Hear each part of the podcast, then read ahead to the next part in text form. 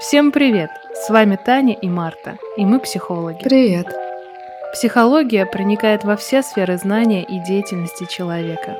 И наоборот, вбирает в себя все многообразие известных нам теорий и практик. И мы приглашаем вас вместе исследовать этот мир. В нашем подкасте «Сказки разума».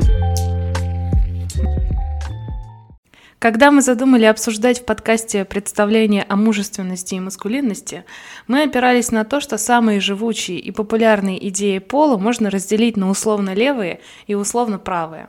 Конечно, в массы эти представления уходят в упрощенном виде, поэтому мы решили реконструировать классику. Сегодня мы поговорим о том, как понимается мужское в марксизме, а поможет нам Данила Шалимов, психолог, марксист, участник проекта «Спичка Медиа». Привет, Данила! Да, привет, девчонки. Спасибо, что позвали поговорить о такой интересной и неоднозначной теме.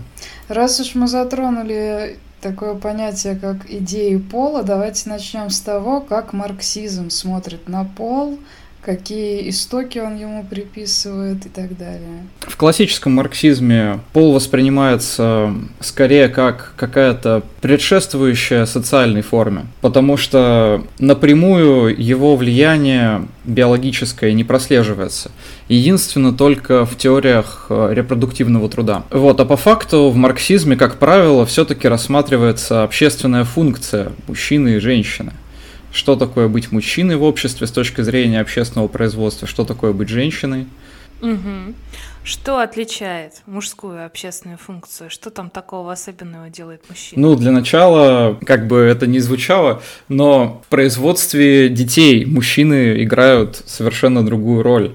И это прежде всего экономическое отношение которое требует э, определенных процессов производства, распределения, потребления. Ну, мужчины здесь э, с начала времен имеют какую-то отличную от женской роль.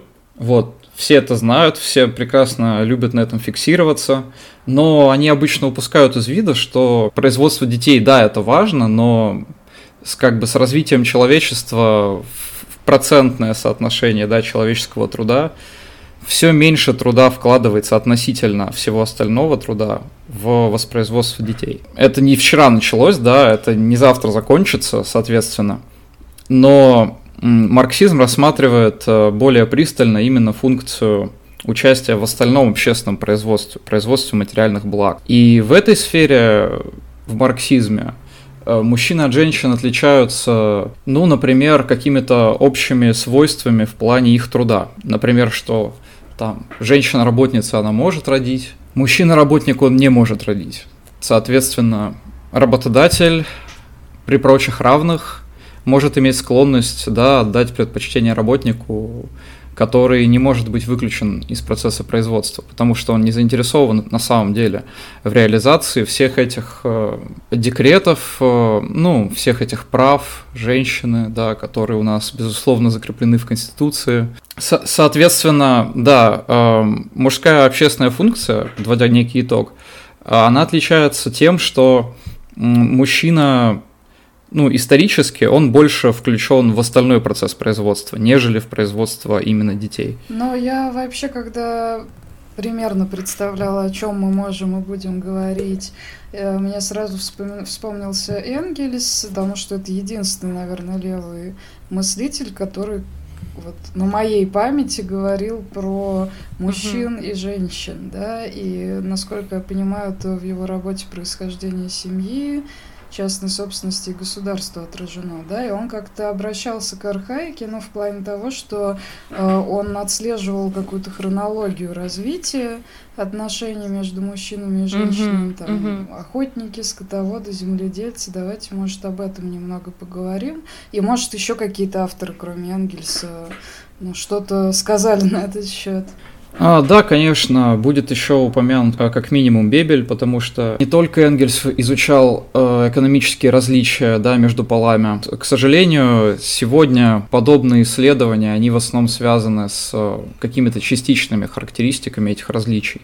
То есть вот это э, одна из проблем да, актуальной гендерной социологии да, в том, что она зачастую страдает таким стихийным позитивизмом и выхватывает только единичные корреляции какие-то, не пытается это концептуализировать нормально. Это я к тому почему мы говорим в 2023 году о работе Энгельса конца, конца 19 века. Как раз к архаике мы сейчас и переходим, потому что, ну, когда произошло разделение на, ну, по признаку заботы о детях, это скорее следствие другого разделения труда, более крупного, более значимого. Это разделение труда на охоту и собирательство. Вот, считается, что, да, в разных обществах бывало по-разному, мы сейчас уже знаем, что бывают там региональные климатические особенности в некоторых регионах, и там порой складывается совсем другая структура труда, не та, которая описана у Энгельса. Там, например, какие-нибудь острова Полинезии, там, где случается, в частности, матриархат – сохранившийся до наших дней, где женщины просто занимаются рыбалкой. Да, оживилась, я прям вижу. Я уже прямо жду, да, да, да. что я сейчас задам вопрос. Триггер. Так. Триггер ворнинг, да. Вот, но а, конкретно, да, конкретно у Энгельса в происхождении семьи описано, а, описан вот этот шаг, то есть, когда появляется мужчина-охотник, возможность, потребность уходить куда-то далеко, она исключает в каком-то виде заботу о детях. И именно тогда началось вот это вот укоренение разделения труда, в том числе в репродуктивном труде. Но в полной степени свое развитие оно получило, когда э, собственность на средства производства, да, на орудия труда, э, она перешла в основном к мужчинам. Это произошло вместе с развитием э, аграрного, собственно, производства и скотоводческого. Потому что кто владеет скотом? Тот, кто его куда-то перегоняет. Тот же человек, кстати, может им на что-то обмениваться. То есть это уже открывается товарная функция производимого. Да, и это укореняет э, различия в собственности даже между полами. Угу, угу. В общем, охота довела нас до патриархата. Ну вот если с архаикой все а... ясно, да, то... Ну это как, ну это как в том анекдоте, сейчас извини, но это как, это как в том анекдоте, а, так, видимо, там Иисуса воскресила наука, да? Да. Ладно, продолжим. Эту шутку мы не будем вырезать. А, так э, Хорошо. если про архаику, да, как-то ясно все, то что изменило появление частной собственности? Появление частной собственности прежде всего оказало влияние на семью. То бишь, э, вот я упоминал, да, про какие-то угу. сохранившиеся формы реликтового матриархата где-то.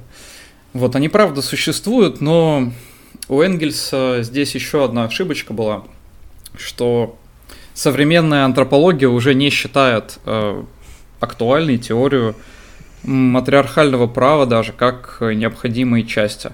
Но даже матриархального права, наверное... Да, там же Бахофен, да, вот да. развивал это. Угу. Да, да, да. И, соответственно, важное измерение да, для любого мужчины – это представленность мужчины в праве. Потому что право – это такая часть э, настройки, которая закрепляет существующее положение в сфере собственности, производства. Поэтому, как вы тоже, наверное, знаете, долгое время там различия между полами в тех же европейских государствах были закреплены законодательно. Угу. Вот. Сейчас это уже немного по-другому, но да, тем не менее, нас интересует больше практика, а не то, что там закреплено. Да, у нас на бумаге может быть равенство, а на деле не пойми что. Возвращаясь к, к появлению собственности, да, важная функция появляется у патриархального брака – это передача наследства по мужской линии. Это делает, делает мужской пол как бы уже ставит его в особый статус в обществе. То есть это, я бы сказал, возникновение такого классического патриархата, который, ну, на самом деле имеют в виду в основном либеральные феминистки, потому что это яркий пример того, как мужчины и женщины э, становились неравными в правах на собственность, правах на наследство. Угу. Вот. Да, это же священное право, право собственности. Вот, для либеральных феминисток я имею в виду, поэтому и их очень беспокоит этот этап. Но как бы мы смотрим дальше. Мы смотрим дальше в развитии этой системы угнетения и господства, с другой стороны. О, пошла моя любимая тема. Да, так. да. Вот. Упомянул э, Августа Бебеля, и я помню, что у него вообще книга, одна из самых популярных, называется «Женщины и социализм». Угу. Да? А что Э, важного для нас он писал о мужчинах. Это как раз то, к чему я хотел перейти. Это следующий этап развития вот этой половой проблематики в экономике, да, когда у нас наступает э, капиталистическая формация, а женщина, ну, уже начинает э, переходить в ней в такую специфическую роль производителя рабочей силы. И, соответственно, мужчина, будучи воплощением этой рабочей силы, поскольку он не способен ее производить так же, как ее может производить женщина, просто биологически, он подстраивается капитализмом под себя в другом качестве. В качестве труженика, в качестве производителя прибавочной стоимости. И вот Бебель как раз описывает, как, э, например, на Диком Западе или э, там, в Германии в конце 19 века эм, мужчины обычно устремлялись во все сферы с наибольшей долей прибавочной стоимости. Да, то есть это эмпирический факт. То, что мужчины даже в некотором роде вытесняли женщин из этих сфер. Во многом действительно из-за того, что у женщин еще репродуктивный труд, э, который социально тогда никак не... Э, да, не было никакой социальной поддержки, грубо говоря. Ну, это, кстати, не похоже ли на отходничество у нас там в переформенную эпоху, когда мужчины как раз в города ринулись? А, ну, я про крестьянских мужчин говорю. А что ты имеешь в виду? Ну, в том смысле, ты говоришь, что мужчины, скажем так, гнались, да, за прибавочной стоимостью вот этой, угу. а, и ты упомянул Дикий Запад, и я подумала, что вот эта временная работа, да, в Российской угу. империи, когда люди шли в город. А, да, паденщики. За заработком. Да, да, да. Да, я да. понял. Да, угу. это отчасти похоже, да, это то, что делала собственно, развитие капитализма с нашей деревней, в частности. Угу. Просто угу. там где-то это произошло раньше, соответственно. Угу. Вот, у нас поэтому был такой тормоз с развитием э, прав женщин, потому что они просто медленно включались в экономику, которая еще была не, для, не до конца для этого буржуазной, скажем так. Там они поначалу занимают свою нишу, пусть и не там какую-то привилегированную, скорее наоборот, э, дискриминированную, но все-таки нишу такого дешевого доступного пула труда для капиталиста. А, да, возвращаясь к, собственно, мужчинам, да, и к Бебелю, он рассматривает, как, например, в сельском труде мужчины вытесняют женщин из тех сфер, которые становятся наиболее прибыльными. Вот. И это происходит не по какому-то заговору, да, я думаю, Бебель, он не страдал вот этим вот, вот этой конспирологией, что, дескать, мужчины как-то сообща устанавливают свою мужскую гегемонию через это. Угу. А вот. кто, кстати, страдал, если не Бебель? Это, ну, это именно феминистская идея или у марксистов тоже были такие авторы? Нет, у марксистов есть э, кринж-персоны, которые утверждают что-то подобное про женщин. Может быть, слышали про Поднебесного. О, это мой любимый персонаж. Вот, да. Мы все его тоже любим. А, хочется, хочется все здоровья пожелать, прежде всего, там, крепкого этому человеку. Прежде всего, психического, конечно же. Мужчина становится производителем прибавочной стоимости, реализует основной принцип капитализма, обеспечивает вот этот вот цикл накопления – мы поговорили о теории, давайте поговорим о практике. Что в политической программе марксизма есть про мужчин? Ну, для начала, поскольку вот держим в голове то, что было уже сказано про м, производство прибавочной стоимости, соответственно, борьба рабочих касается мужчин напрямую, то есть рабочих вообще. И в этом понимание мужского, наверное, отличается от какого-нибудь того же либерального феминизма или там Э, либеральных теорий половых различий, в том плане, что uh-huh. мужчины и женщины рассматриваются в связи все время. То есть вот мужчины, они вынуждены в некотором роде окружающей средой, просто своим положением объединяться с женщинами за борьбу м, классовую. Mm. Вот. У меня, кстати, был такой короткий вопрос. Ну, я не знаю, получится возможен ли короткий ответ на него. Я недавно узнала про Шанталь Муф и вообще про постмарксизм. Да? Mm-hmm. У них же одна из претензий к марксизму это а, такой эссенциализм, да, то есть когда мы говорим мужчина рабочий, мы предполагаем, что он, все мужчины рабочие, сталкиваются с похожими проблемами и, в общем-то, как-то похоже, может, мыслят, но угу. обладают классовым вот этим сознанием или должны обладать. Вот как тебе кажется, не является ли это таким обобщением? То есть не, нет ли в этом тоже какой-то проблемы, когда мы думаем о мужчинах, рабочих, как о чем-то, ну, я не знаю, уже предопределенном, таком, а, знаешь, позв... свершившемся. Поз позволь уточняющий вопрос. А, имеется в виду критика вот этого подхода за его универсализм, типа что мы всех объединяем под одну гребенку, говорим, что вот все рабочие. Да, да, да, да. да. М, м, да. Хорошо. Ну, смотри, э, я считаю, что здесь есть э, как бы диалектика общего и единичного, то есть, конечно, нас должны интересовать различия как между полами рабочих, так и между их.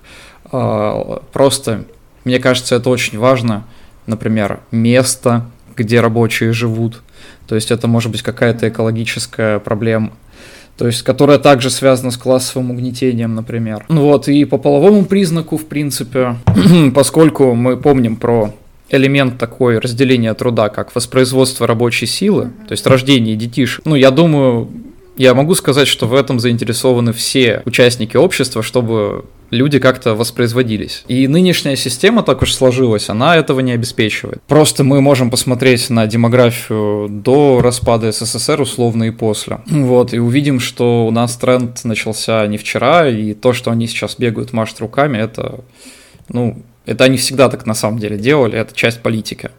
Вот. То есть для марксизма все-таки мужчина как отец это тоже важно, да, потому что, ну, мне кажется, в большинстве своем мы склонны думать, что отцовство, оно больше интересует консервативные силы, либо ну вот э, нас как психологов это угу. может интересовать. У тебя вот был тезис про то, что ну, мужчины, которые не хотят, не собираются становиться отцами, они меньше заинтересованы в борьбе угу. да, за будущее общество. Вот это про что? И чья это идея? Это на самом деле идея Клары Цеткин. Она uh-huh. в своих памфлетах для женщин, в том числе писала и про мужчин, про то, что когда мы боремся за материнство, мы также боремся за отцовство. Я и говорю про вот эту, да, взаимосвязь, которую многие перестали видеть со временем, между борьбой разных полов. Просто сейчас так сложилось, что у нас социальные силы спят, и мы никаких движений э, политических, борьбы за чьи угодно там права, достоинства и так далее, мы их просто не видим. Хочется затронуть э, вопрос этики. Существуют ли в марксизме этические предписания о том, как быть мужчиной? Какой вообще мужчина правильный? У нас э, отдельных каких-то этических трактатов в марксизме не существует. Я хочу сразу сказать, да, про там, мужскую этику э, пацанский цитатник для настоящего мужика-марксиста, да, что-нибудь такое отсутствует у нас. Есть... Э, а да, нет, было бы неплохо, но я могу посоветовать вот паблик цитату Тайлера Дёрдена. Вот, говоря о мужской этике в марксизме еще, э, важно помнить, что она во многом общая, то есть какие-то положения, которые могут различаться для разных полов где-то, в марксизме они, как правило, общие. Борьба, опять же, за свои классовые интересы. То есть все понимают, что как мужчины, так и женщины в этом заинтересованы, в этом нет э, особой проблемы, вот. Э, но есть различия, безусловно, в том, как именно они в этом заинтересованы. Этика мужчины, марксиста в этом плане, она строится на двух вещах. Первое – это реализация себя как вот настоящего человека, условно, вот этот э, марксистский гуманизм, условно. Да, то есть mm-hmm. каким должен быть вот настоящий человек. Настоящий человек там должен быть сильным, смелым, страстью к познанию, там, тягой к справедливости, вот это все. Это, в принципе, в марксизме, ну, такая общая тема для мужчин и женщин, условно говоря. Вот этот образ борца за свободу. Но для мужчин просто исторически сложились конкретные образы. Ну, то есть, например, вот Ленин. Или там для кого-то Сталин, для кого-то Троцкий. Это... Ой Ча- часто, часто мужчины берут себе как э, ну, образец этического какого-то поведения. Э, ну да, как психотерапевты Перлза или Фрейда косплей это мужского пола. Ну да, да. Наши коллеги. Да, да, да. Или Василюка, да. Это для любителей прям. Э, давайте как-то подсоберем то, что мы обсудили, а то я немного рассыпаюсь. Значит, мужчина в марксизме, ну, в силу того, что нет каких-то четких предписаний, связанных именно с полом, да, придется покрупиться. Это производитель прибавочной стоимости, это рабочий, и это отец, и это борец. Да, да, да. А, лидер и борец. Да, да, да. Так это же, да, это же после... Владимир Путин, молодец. Нет, ну мы вот сейчас смеемся, но если что, эта песня использует как бы политический язык 90-х, ну такой mm-hmm. па- пафосный, mm-hmm. наивный, типа mm-hmm. вот эта вот пошлость, да, когда люди к чему-то серьезно относятся, да, к какой-то политической проблеме, например. Вот, то, что у нас было mm-hmm. в 90-е, mm-hmm. вот, сейчас э, у нас такой поверхностный цинизм в отношении ко всему. Ну, я не знаю, что лучше, наверное, сейчас лучше он, потому что бороться никто все равно ни за что не может, вот, но, да, тем не менее, э, как бы все эти принципы, они вышли, я считаю, из советской культуры политической, mm-hmm. в которой в том числе считалось, что там массы могут выйти на улицу. Ну вот подберемся, подберемся к этому mm-hmm. вопросу. Я хочу вспомнить про красоту. Уделяется ли красоте, вот визуальным образом мужчины в марксизме внимание? Да, но я бы сказал, что у нас господствует еще буржуазное представление о мужской эстетике. А, пояс... Да. Поясню, что я имею в виду. Ну, вы, наверное, знаете такое понятие, как великий отказ. Это период так. в развитии э, мужской эстетики в раннем капитализме, когда протестантская эстетика проникла во все сферы жизни. Когда вот то, что ты одеваешься в очень простую там темную одежду. на самом деле то, что все, э, кто пародирует какие-то... А, это когда индизм победил. Кто-то из франкфуртской школы, да, по-моему? Сама концепция... отказ. А то... Сама концепция... Нет, по-моему, это просто, ну, социология описательная. Это а, не достояние какой-то отдельной школы. Давайте поясним про дендизм. Да, дендизм. Но ну, я могу это? пояснить, угу. я читала такую концепцию о том, что вот э, раньше мужчины, мы знаем, да, что они там носили золотые шпаги, белые чулки, э, в общем, вот эта вот нарядность, она олицетворяла и воинскую честь, и то, что они вот что-то завоевали, и то, что они это могут себе позволить. А mm дендизм, он олицетворял как будто бы переход к такой бесславной эпохе, где нет места подвигу, и так далее. Но, по крайней мере, я что-то читала такое то ли про Браммела, то ли э, про кого-то из основателей дендизма, но это такой взгляд больше со стороны моды, культурной антропологии. Вот не знаю, что Даниил скажет. Um, а я скажу, что дендизм это скорее про сравнительно небольшие слои. То есть вот великий отказ это такая глобальный, глобальный тренд в mm-hmm. мужском каком-то эстетическом образе. А дендизм – это частное проявление этого тренда в определенных слоях э, аристократии и э, новой буржуазии, которая уже приближалась к аристократии по своему положению. Вот. Но на самом деле дендизм был направлен на то, чтобы ей это помешать сделать. Потому что, типа, старые аристократы уже не могли удивлять людей вот этим всем пафосом, да, пышностью. Это уже считалось чем-то некрасивым. Ты должен трудиться, чтобы быть общественно полезным, чтобы, ну, было видно, что ты не накапливаешь, а вкладываешься. То есть э, смысл вот этой простой черной одежды в том, что ты, типа, можешь делами в ней заниматься. Вот. И, в принципе, она не очень какая-то роскошная. Но аристократы сделали из этого. Это как, э, может быть, смотрели фильм «Стиляги». И там в конце приезжает чувак, вот этот вот вернувшийся стиляга из Америки, и на него с восторгом смотрят, и он говорит такой, «Э, вы знаете, сейчас главное там не что за как бы ткань, а что на подкладке написано. Но вот э, дендизм, он как бы про подкладку, то что это такое искусство э, выделяться каким-то шиком, блеском, роскошью даже среди вот этой вот э, как бы невзрачной толпы, да, новой. Mm-hmm. Вот. А великий отказ вообще для мужчин — это такая, да, тенденция к тому, что мы надеваем робу потихонечку. да, и идем, идем в ней работать, вот, в этой робе, соответственно. Она такая простая, практичная, вот, ничего яркого ни в коем случае на нее не нужно надевать. Вот, это все для женщин. Mm, вот она откуда это берется. Из... Слушайте, это интересно, я не знаю. Изначально да, изначально да. Но после этого великого отказа, как бы марксисты, они унаследовали во многом этот тренд. Вот, ну как мы знаем, там всякие портреты вождей. Это, знаешь, это похоже на то, как изменилась вот военная форма мне кажется, мужская, мужская мода, mm-hmm. да, она помимо прочего еще привязывается очень к военной форме, и она же тоже как-то избавилась от вот этих вот пышных э, феодальных пережитков, да, там каких-то э, ярких деталей, все стало таким простым, практичным, прагматичным, mm-hmm. как бы утилитарным в каком-то плане. Вот, и с отсылкой зачастую какой-то военной вот моде, потому что марксист это борец, вот, и должен быть всегда готов, как говорится.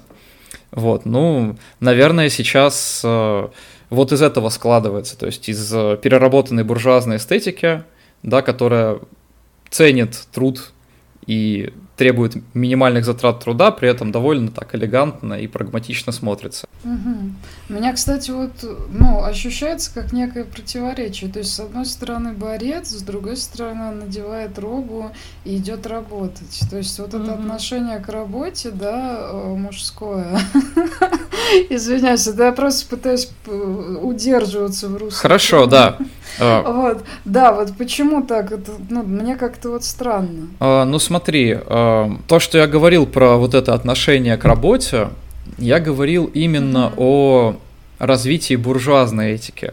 То есть, э, как бы, поскольку великий отказ, он сопутствует развитию капитализма, в том числе в массовом сознании, вот, и также в воспроизводстве полов. Ну, соответственно, мужчина, да, поскольку он теперь в большей степени производитель, то он, да, примеряет на себя вот такую робу, а женщина садится заниматься с детишками. Обычный сценарий, сценарий раннего капитализма сейчас уже угу. сознательно, я думаю, происходит обратная тенденция на самом деле. Вот часто можно видеть каких-нибудь прогрессивных там мужчин, которые свою там рабочую одежду как-то начинают эстетизировать в другом ключе, там что-то нее вешать какие-то нашивки, вот, как-то ее украшать дополнительно. Я бы сказал, все уже в обратную сторону ломанулись, потому что устали от этого однообразия. Покупать доктор Мартинс, который стоит как средняя забрать. Ну, тип... типа того, да. А это уже про ложные идентичности, об этом дальше поговорим. Так, Тань, давай. Ну вот как раз, да, и поговорим. Переходим к культурному аспекту. О революционной прозе хочется спросить. О Горьком, Чернышевском, какими мужчины показаны там? Ну, во-первых, мужчины, опять же, разделены и там, и там. То есть там есть такой архетип борца везде, и у Чернышевского, и у Горького. Они немножко по-разному выглядят, но, тем не менее, общность такая есть. Есть мужчина, который как бы игнорирует общественную жизнь, там как-то либо он приспособленец, либо он скатывается, либо он, собственно говоря, борец. Да, за что, за что борются мужчины у Чернышевского, за что они борются у Горького? Ну, как правило, это тоже какая-то общественная справедливость, да, развитие, равенство. Оба этих автора, они показывали образы реальных людей, то есть вот э, персонаж э, Горького, мужской главный, я забыл, как его зовут, из матери. Власов Павел. Да, да, да. Павел Точняк. Вот. А, в общем, он срисован с реального персонажа, например, с реального человека, который э, также участвовал в общественных движениях, стачечных, и, соответственно, ну, это такой несколько мученический образ, да, вот, кстати, у, у Чернышевского тоже это характерно, и мне кажется, что вот это на самом деле объединяет негативную сторону Чернышевского и Горького с каким-нибудь там Палаником и его Тайлером Дёрданом, то есть вот эти вот вечные борцы-мученики, вот, мы должны страдать, если душа трудится, то она обязательно страдает, но это такое, опять же, буржуазное отношение к труду, да, здесь проскальзывает. И мне, кстати, кажется, что там еще ведь есть такой э, Ну, там два таких э, тектонических слоя сталкиваются, это интеллигенция да. и рабочий, да, и вот именно угу. мужчина-интеллигент, э, даже если он народник, аристократ, угу. это все-таки ну, особый тип мужчины. Он не похож, да, да вот на рабочего, который включается потом в борьбу. А противостоит, да, и причем и ему противостоит зачастую вот этот рабочий, который еще и какой-то не очень далекий человек. Он э, как зверь такой немножко. Но вот я вспоминаю эти образы, да, э, в том же Горьком от отца, например. Это же просто, просто не ну, человек. Да. В общем, как и рабочие Собственно, на этом заводе. О, знаешь, это похоже на, на дне, то есть я бы, я бы да, сказал, да, да, я да, бы да. сказал, что, ну, там, вот эта культовая фраза «человек» это звучит гордо, да, но это о чем? Это о том, что мы все звери. Мне кажется, это о том, что, типа, нас довели до состояния зверей, вообще-то... Да, да, да. Да, да.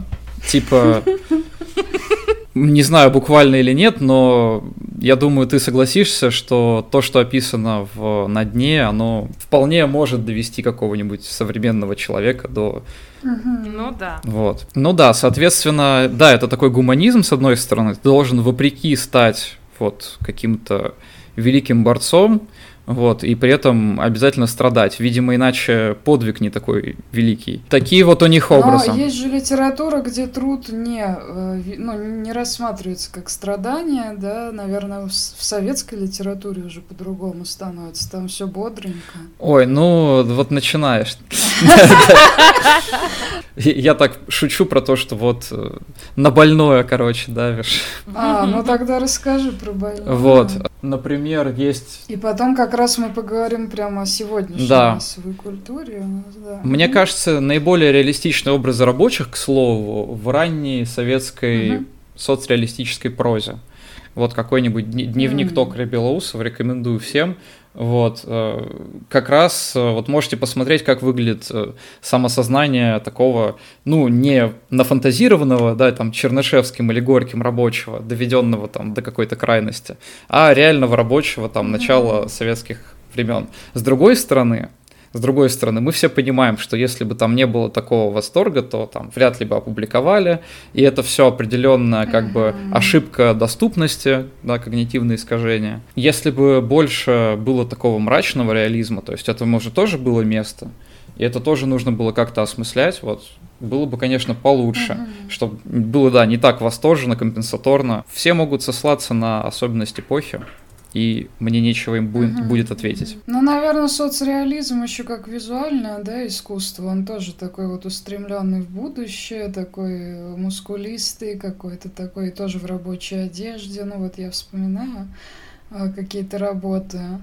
э, какие-то картины. Ну, там политическая жизнь, конечно, еще, мне кажется, довольно ярко отображена, но вот этот мужчина рабочий там тоже часто фигурирует. Если мы будем говорить о сегодняшнем дне, и мы знаем, что немало так называемых левых mm-hmm. мужчин в массовой культуре, то есть там и Джокера к ним относят, это вот упомянутая mm-hmm. Тайлера Дёрдена и кого-то еще. Вот насколько они соответствуют марксистскому канону?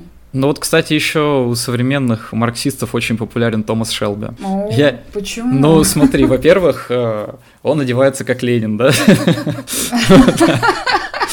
Вот, вот, это уже многих марксистов подкупает, учитывая, что многие стараются заниматься косплеем. Ну, это первое. Второе, ну то, что это чувак, который нелегально живет там в Лондоне, занимается какими-то подпольными делами, в принципе, похоже на то, чем занимался Маркс с Энгельсом, когда жил в Англии. То есть, в принципе, тоже по образу жизни такой габитус у него схож с тем, которые как, как образцы воспринимают многие молодые марксисты. Поэтому я думаю, закономерно. Mm-hmm. Но это такое, это скорее рофл среди всех, такой эстетический. Mm-hmm. Вот. А если говорить о том, что серьезно влияет, да, какой-то привносит пафос тоже и эстетику какого-то образа в борьбу. Ну, понятно, что все отсылаются еще там к раннесоветскому вот этому реализму, к революционной прозе, mm-hmm. но все это шлифуется, да, вот таким что, толстым слоем массовой культуры, где тебя продают э, как бы Че Гевара t-shirt, да, и как бы и еще приправляют это всякими фильмами про то, как главный герой борется со злой корпорацией. Ну, вишенкой на торте получаются фильмы, где в центре как раз вот этот образ борца. И это все стыкуется, да, с представлениями о романтическом левачестве, который еще Ленин э, критиковал в работе собственно, детская болезнь левизны. Вот мне кажется, всем, кто любит Тайлера Дёрдена, э, Джокера, Патрика Бейтмана, почему бы вы его не любили, вам обязательно нужно прочитать эту книжку, потому что там Ленин обосновывает, что с этими людьми не так, почему они не смогут вот, добиться своего успеха э, в этой борьбе. В частности, там, про дезорганизованность, э, наивность и так далее, теоретическую всеядность. Вот, например, Тайлер Дёрден, да, казалось бы, борец что надо, отрицает э, вот это вот все потребление, да, как будто бы... Как бы я еще, когда подростком читал эту книжку, заметил, что, блин, в его идеальном обществе мы короче, сносим шоссе и строим вокруг них эти пастбища для скота. И, и я подумал, хм, отли... интересная мысль, то есть, в принципе, такой полпотовский вариант. Да? Я подумал, нет, наверное, наверное, это все-таки что-то тоже такое наивное, леваческое. И в целом вот этот образ человека, который ну, ни грана современной актуальной там эстетики, этики не принимает. То есть вот такой чистый изгой. Мне очень нравится, что марксисты вот с нулевых, с конца нулевых, они перестали э, мерить на себя вот этот образ чистого, отрешенного человека, который никак не связан с актуальным модой, там, с, актри... с актуальными какими-то темами. Вот, он просто как бы существует как такой исторический слепок из определенной эпохи. Там пионер, там революционер, вот. Но это все, мне кажется, тоже вариация Тайлеров Дёрденов, которые живут немножко в своем мире. Такой чистый тип, да. Да, да, да. В этом тоже есть что-то ну, я говорю от вот этого юношеского максимализма, который вменяет э, образу борца за свободу массовая культура. Вот ты даже когда, да, говорила там про то, что человек борец, то, что человек там работает где-то, ему это нравится, это как будто что-то такое, ну, наивное, да, то есть такое подростковое, детское, то есть невозможное практически, да, как будто бы. Нам нужно только над этим посмеяться и как бы сказать, вот, ну, бывают наивные люди, ну, что делать. И вот этот, э, как бы, вот эти все циничные борцы за свободу, которым на всех плевать, ну, неудивительно, что там типа социопаты какие-то, социально дезадаптированные люди, которые, ну, на, сам, на самом деле, мне кажется, Тайлер Дёрден и даже его альтер ну, учитывая их просто социальные качества, они бы не создали никакую команду, ну, вот раз, разве что mm-hmm. такого сектантского толка, где все на слепом подчинении основано. Э, я хотел сказать еще, что нет никакого просоциального образа, то есть э, чтобы человек, с одной стороны, ценился как вот марксист, борец и так далее, с другой стороны, ну, знал какие-то актуальные Э, вещи про нынешнюю реальность, и как-то они были в нем отражены, и чтобы он при этом еще был типа социально адаптированным, то есть не каким-то изгоем на обочине вот этих мира симулякров, да, который все это отрицает, а на самом деле живет э, в своем мане-мирке. Вот. Не такой персонаж, а какой-то более включенный. Вот. У нас с этим сейчас, э, я бы сказал, кризис. Наверное, такие люди появятся. Ну, в целом, да, наверное, сейчас есть такая романтизация психопатических черт, нарциссических, и это тоже, мне кажется, такая форма сопротивления, да, культуре. Да. Но вот меня удивило, что ты Патрика Бейтмана вписал в тезис в плане подкаста, да, почему? Мне кажется, он вообще как-то не очень лево выглядит, да, это все все-таки такой богатый персонаж. Ну, а, такой вот какой-то, я не знаю, как сказать, модернист в смысле тела, как сказала бы наша собеседница, да, Таня? Да. И была бы отчасти права, конечно. Но э, я думаю про конкретно Патрика Бейтмана, что он ну, не совсем модернист в смысле тела. Почему? Я могу даже пояснить потому что в модерне э, важен функционализм во многом. То есть э, ты свое тело строишь не так, чтобы как бы фасад ему красивый создать, да, это не главная цель. Может быть, это побочная цель, но не главная. Главное, чтобы было удобно и функционально как-то, здорово. Mm-hmm. То есть... Mm-hmm. А, вот, а вот эта эстетическая функция тела, ты бы к какой эпохе ее отнес? Античной? Нет, эстетическая функция, она всегда есть, и она в модернизме тоже есть. Mm-hmm. Я только лишь говорю о направленности, что э, почему Патрик Бейтман все-таки олицетворяет собой поздний капитализм, а не, а не что иное mm-hmm. другое. Mm-hmm потому что в его форме э, заботы о себе господствует такой фасадизм. То есть он, его интересует красивая картинка. Он вот полная противоположность Тайлера Дёрдена, но при этом все-таки у Патрика Бейтмана получается, а у Тайлера Дёрдена нет, потому что Патрик Бейтман, он как бы душа этого капитала, вот, который все это создал и который создает в этот э, мир красивых, э, улыбающихся людей в костюмах, да, и при этом сам таковым является, и в итоге его вот репутация такого человека его спасает от всех э, преступлений, воображаемых или реальных. А mm-hmm. Тайлер Дёрден изначально как бы очень маргинален и еще и использует какую-то странную и провокативную тактику. Mm-hmm. И даже эстетически как-то, ну, максимально исключен из общества. Это такая, знаешь, ложная дихотомия. То есть, вот, либо ты Патрик Бейтман, mm-hmm. который, типа... А, то есть это ты дихотомия Да, написал, да, да, да. Я просто подумала, что Бейтман это каким-то образом тоже марксистский образ. Нет, ну смотри, он, безусловно, марксистский не только благодаря Жижику, но и благодаря просто тому, что марксисты смотрят фильмы, обсуждают и очень много о них говорят. Вот, потому что фильмы — это искусство будущего, да, искусство пролетариата, все такое.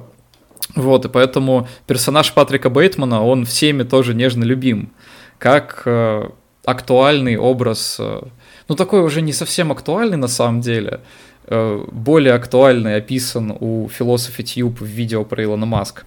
Да, но вот Слушайте, мы столько любимых мужчин сегодня вспомнили. И Поднебесного, и Илона Маска. Да. Да, Тань? Да. Я вообще хочу задать вопрос про любовь мужчин. Так. Хотя мне уже страшно Когда, его задавать да?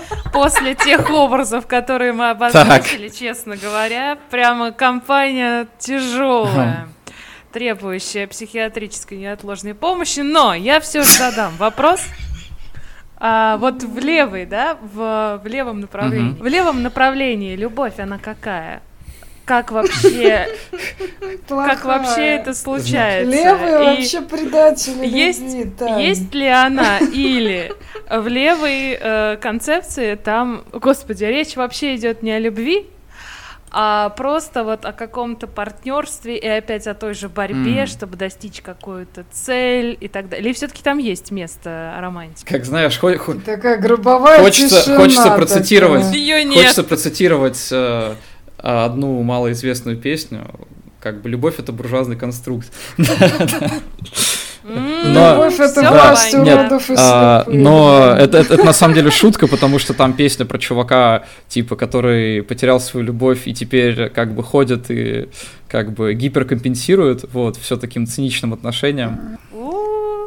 Девочки, тяжело. Да. Да, давайте поговорим. По-моему, Данила, ты, кстати, сам предлагал поговорить об этом, потому что это тоже такая тема, где пол, в общем-то, раскрывается довольно э, ярко, да? Угу. И есть ли какие-то на этот счет? Ну вот мужчина как э, ну, мужчина-марксист, как возлюбленный. Он как какой? Любовник. Потому что у меня э, сразу ассоциации, ну, наверное, с такой более леволиберальной историей, угу. со всеми этими попытками десакрализации, да, отказа от э, любви в пользу отношений, здоровых, желательно и так далее. Вот как в марксизме? Ну, я бы сказал, что, наверное, ближайший, про кого можно вспомнить тут это Фром, вот, потому что mm. все-таки последние тренды на вот эти осознанные отношения, да, они mm-hmm. тоже во многом буржуазные. То есть, когда люди mm-hmm. обладают э, повышенным доступом к свободному времени, они начинают эстетизировать, сакрализовывать какие-то вещи, вот, которые, ну, им доступны, которыми им нравится заниматься. Там, например, кто-то э, сакрализует там танцы, кто-то йогу, кто-то вот отношения. Вот, кто-то туда простирает свою осознанность, так сказать, да, awareness. Вот. Но в марксизме именно обычно подразумевается прежде всего отрицание каких-то буржуазных тенденций, да, например, там комодификация, такое отоваривание друг друга, когда вы друг друга рассматриваете исключительно как набор полезных качеств, да, которые имеют определенную цель, ценность на бирже, короче, партнеров. И, э, ну, естественно, все марксисты, по крайней мере, на словах, я подчеркиваю, утвер... утверждают, Классика. утверждают ра- равенство мужчин и женщин. Персонажи ну, мужские какие-то марксистские, для них любовь это обычно, ну, какая-то второстепенная вещь. Бан. Ну, вот даже, даже у Чернышевского вспомни. Я не знаю, может быть, это неправильно, mm-hmm. может быть, это как раз э, какие-то буржуазные пережитки в них говорят, что вот главный герой должен страдать и непременно там разъединять э, любовь и борьбу, например, и да, и отдавать э, в борьбе какое-то предпочтение. Но мне кажется, вообще такое презрение и дистантное отношение к любви у мужчин это не только левая история, это и с сакральной точки зрения, да, мы знаем тоже. Э, ну, такая устремленность во внешний мир, в преобразование угу. внешнего мира, в преодоление себя, да, это, это Но это, кстати, связано, опять же, с той функцией мужчин в общественном mm-hmm. воспроизводстве, о которой мы говорили. Ну, это ваше, да, там объяснение, ну, да. Наше марксистское Нет, я что-то хотела.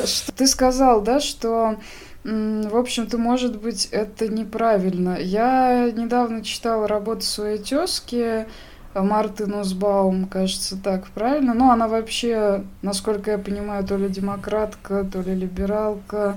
Но не суть. В общем, она пишет про политические эмоции mm.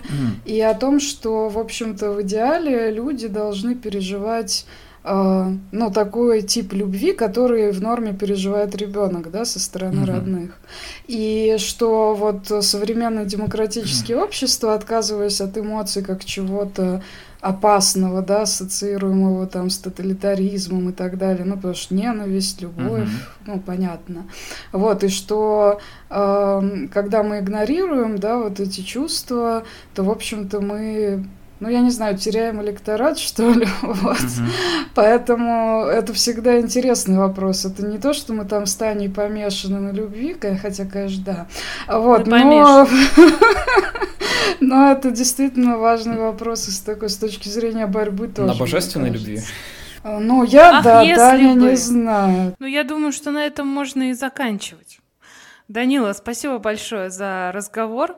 Мне кажется, он получился таким веселым. А, несмотря на то, что тема очень серьезная, дружеский, дружеский формат у нас получился. Это здорово. Спасибо, что поучаствовал. Да, Данила, я тоже благодарю э, за то, что ты, в общем-то, согласился на непростую работу, потому что действительно говорить о мужественности с позиции марксизма — это немного такая сумасшедшая затея, не очень каноничная, поэтому спасибо за смелость и открытость. Пожалуйста. Я надеюсь, э, у нас еще будет о чем поговорить, потому что, да, действительно, тема для меня поначалу выглядела несколько странно, но я решил собрать по крупицам какие-то представления и образы из классического марксизма. Вот. Э, насколько получилось, э, посмотрим. thank you